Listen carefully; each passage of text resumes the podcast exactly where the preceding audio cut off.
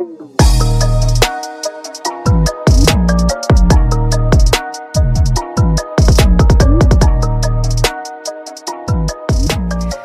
back to Mama Mystery. I am your host, Kelly. And I am your co host, Austin. And today we are starting off a new series for the month of October. I'm so excited to celebrate spooky season by releasing as many episodes as I possibly can. So you will be getting more than just one per week for the month of October. You'll probably get even more than two a week. So Oh, get ready shit. to immerse yourself into the spooky world of Murder Minutes with Mama Mystery. Let's go. Very spooky, Kelly. We're starting off our Mama Mystery Spooky series with an episode about a case that is ongoing right now. So, we begin this story in Athens, Georgia, with a 59 year old woman named Debbie Collier. Debbie worked as a front office manager for Carriage House Realty. She married her husband Steve in 2013, and she appears to have two kids a 36 year old daughter named Amanda Bearden and a son named Jeffrey. Jeffrey described his mother by saying, quote, My mother was a very vibrant and strong soul. She was a person who valued kindness, empathy, and understanding throughout her entire life. She went through her life recognizing the beauty and grace in everything she saw and experienced around her. She enjoyed many aspects of life and knew that daily life was filled with joy and beauty. She spent her time enjoying and making art. She valued listening to, dancing, and singing along with her favorite music. My mother consumed herself with the holidays as her focus remained on family and the value of being together over a home cooked meal. Each year, she would shower her family with thoughtful gifts as gestures to remind you of her constant presence and awareness of your life and your value to her. And most importantly, she was always loved, cared, and respected her family. So, what happened to Debbie Collier? So on Saturday, September 10th, Steven says he left for work, and although he didn't see Debbie that morning, he did see her rental vehicle in the driveway. Her car was getting uh, repairs in the shop following a car accident. So, in the meantime, she was driving a new black Chrysler Pacifica rental. So he assumed that she was still home when he left for work because the van was still in the driveway. Later that day at uh, 3:17 p.m., Debbie's daughter Amanda received a Venmo notification out of the blue. She received a payment from her mom totaling $2,385.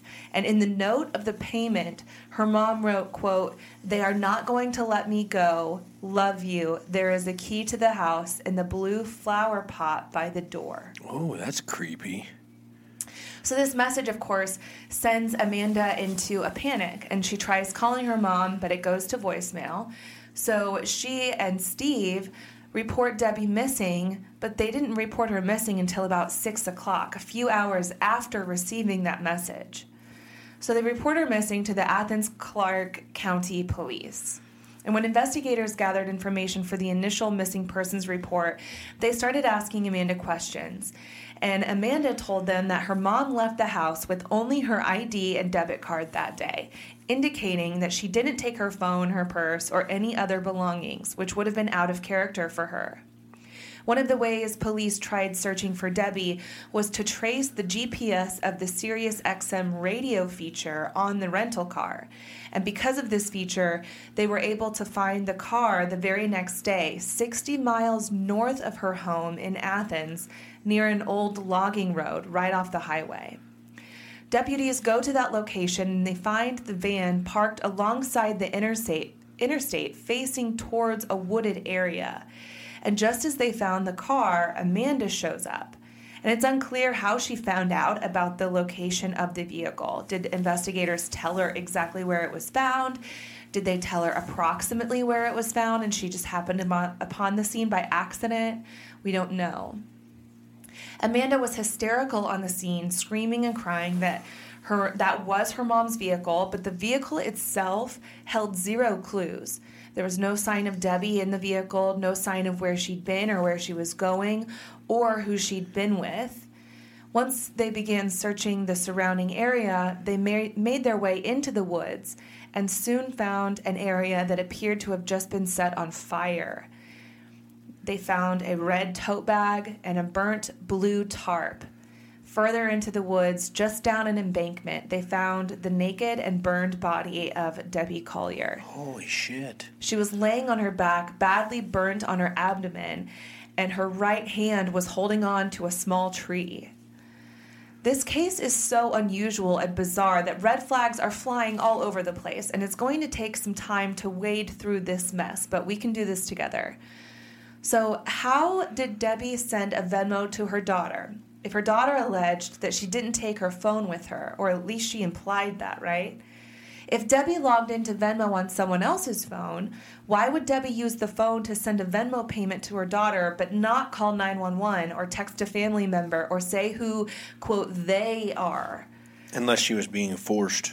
Right. But even then, if she was being forced, if someone had her in their possession and they were forcing her to send a Venmo payment, she did like a little bait and switch move to send it to her daughter instead, wouldn't they be watching over her shoulder to make sure that the payment was sent to who they wanted it to be sent to? Like that part just doesn't make any sense to me. Agreed.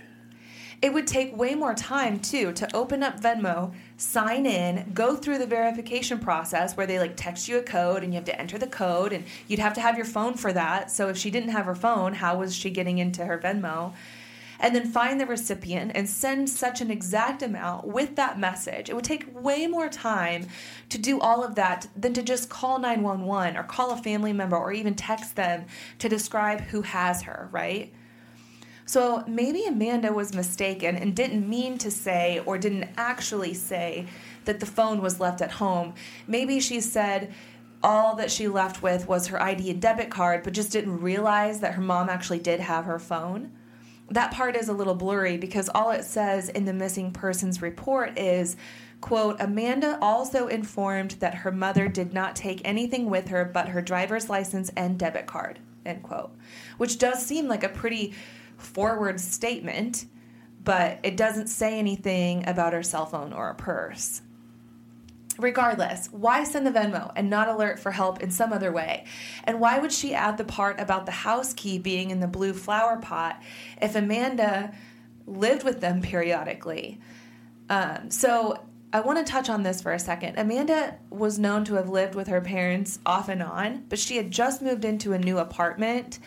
Um, and so that will come into play later. But either way, you would think she would already know where a key was to her parents' house if she had already lived there at some point. But either way, if Amanda said she knew what Debbie left with that day, that would indicate that either Amanda saw her that morning or that Amanda was in the house at some point to see what Debbie left behind. So that part just is really baffling to me, and I know it baffles many others, and it's leading a lot of people to look at the daughter Amanda and wonder could she have had something to do with this? Because her position in this whole story is just kind of weird. It's bizarre, it's puzzling. Mm-hmm. So, upon researching a little more into Amanda's background, web sleuths quickly found some damaging information about her past.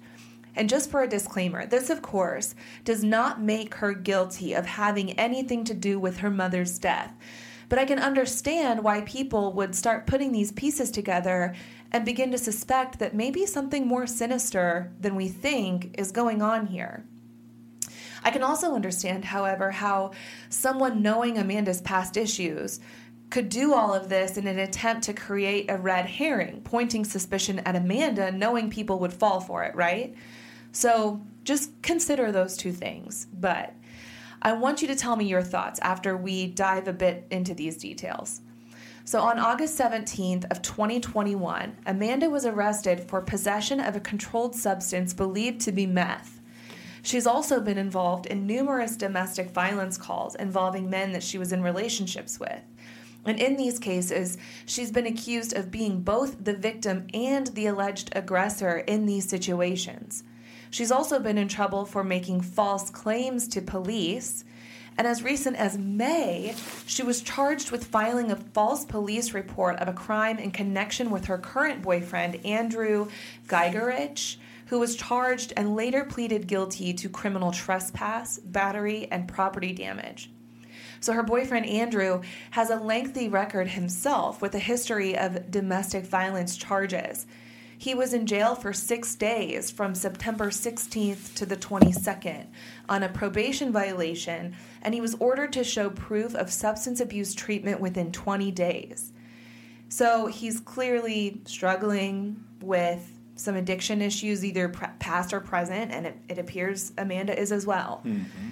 In June, he was arrested after police responded to a call from Amanda's house after he violated an order of protection, beating on her door and displaying disorderly conduct. And body cam footage from that day captured Andrew venting to one of the police officers that Amanda had been siphoning five to six hundred dollars from each of his paychecks, totaling near nearly three thousand dollars that he alleged she was using on drugs. But this volatile relationship is ongoing and off and on, and they were pictured just last week outside her house, appearing to be back together. Neighbors of Debbie and Steve reported that they'd often see a young woman visit Debbie and Steve's home on nights and weekends, and that the night before Debbie's appearance, there was fighting and yelling coming from their property. So, could the young woman have been Amanda? The neighbor was unable to say because Debbie and Steve really kept to themselves. They didn't partake in any neighborhood get togethers, they didn't socialize with their neighbors. Many of their neighbors didn't even know De- Debbie and Steve's names. Then, to add just even more confusion to this case, a video from the day Debbie was killed was released that showed Debbie walking into a family dollar store just 13 miles away from where she was eventually found. And keep in mind, this is still at least an hour north of her home. Okay, so what was she even doing up here in the first place? But Debbie can be seen walking into the store alone, purchasing the red tote bag and the blue tarp that were later found near her burned body. She was also purchasing a raincoat, paper towels, and a refillable torch lighter.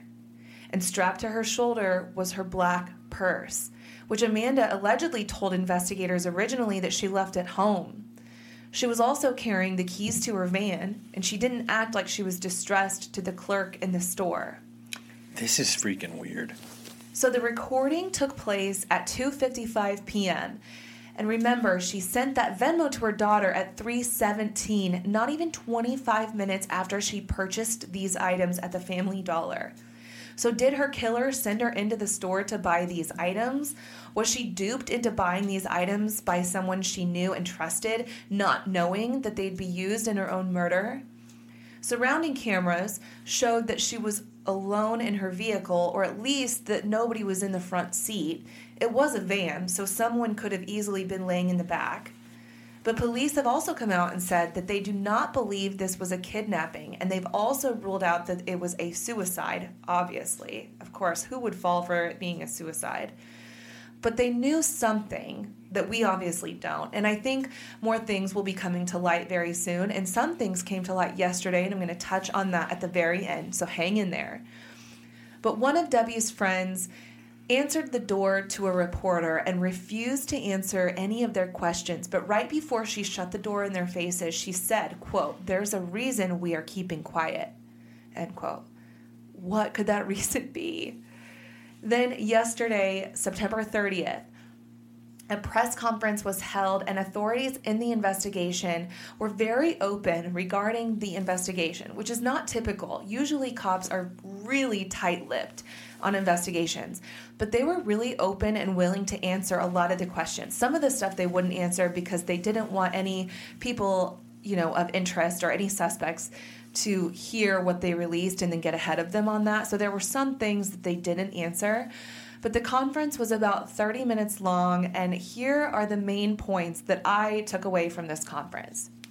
So, the lead investigator, George Kaysen, answered a list of questions, but the conference started off by announcing that more footage was obtained from the area near the Family Dollar store that showed Debbie getting into her car and sitting in her car for about 10 minutes before finally leaving and heading south at 319.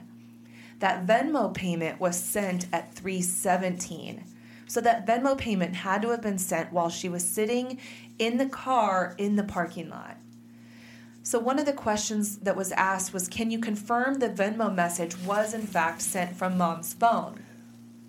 So they confirmed that Amanda received the payment, but they're not yet able to confirm that it was 100% sent from Debbie's phone. And they're just still getting search warrants from multiple phone companies. And that will probably assist them in nailing down exactly where that payment came from and if it did, in fact, come from Debbie's phone. And I'm inclined to think that it did. And they're just waiting for full proof evidence that proves it came from her phone. But either when way, Mm-hmm. it was sent, when it was sent, so it was within like a minute of the camera viewing her in the car. Yes. So it wasn't like it was distressed when it was sent. And did can they see the video of her sending it?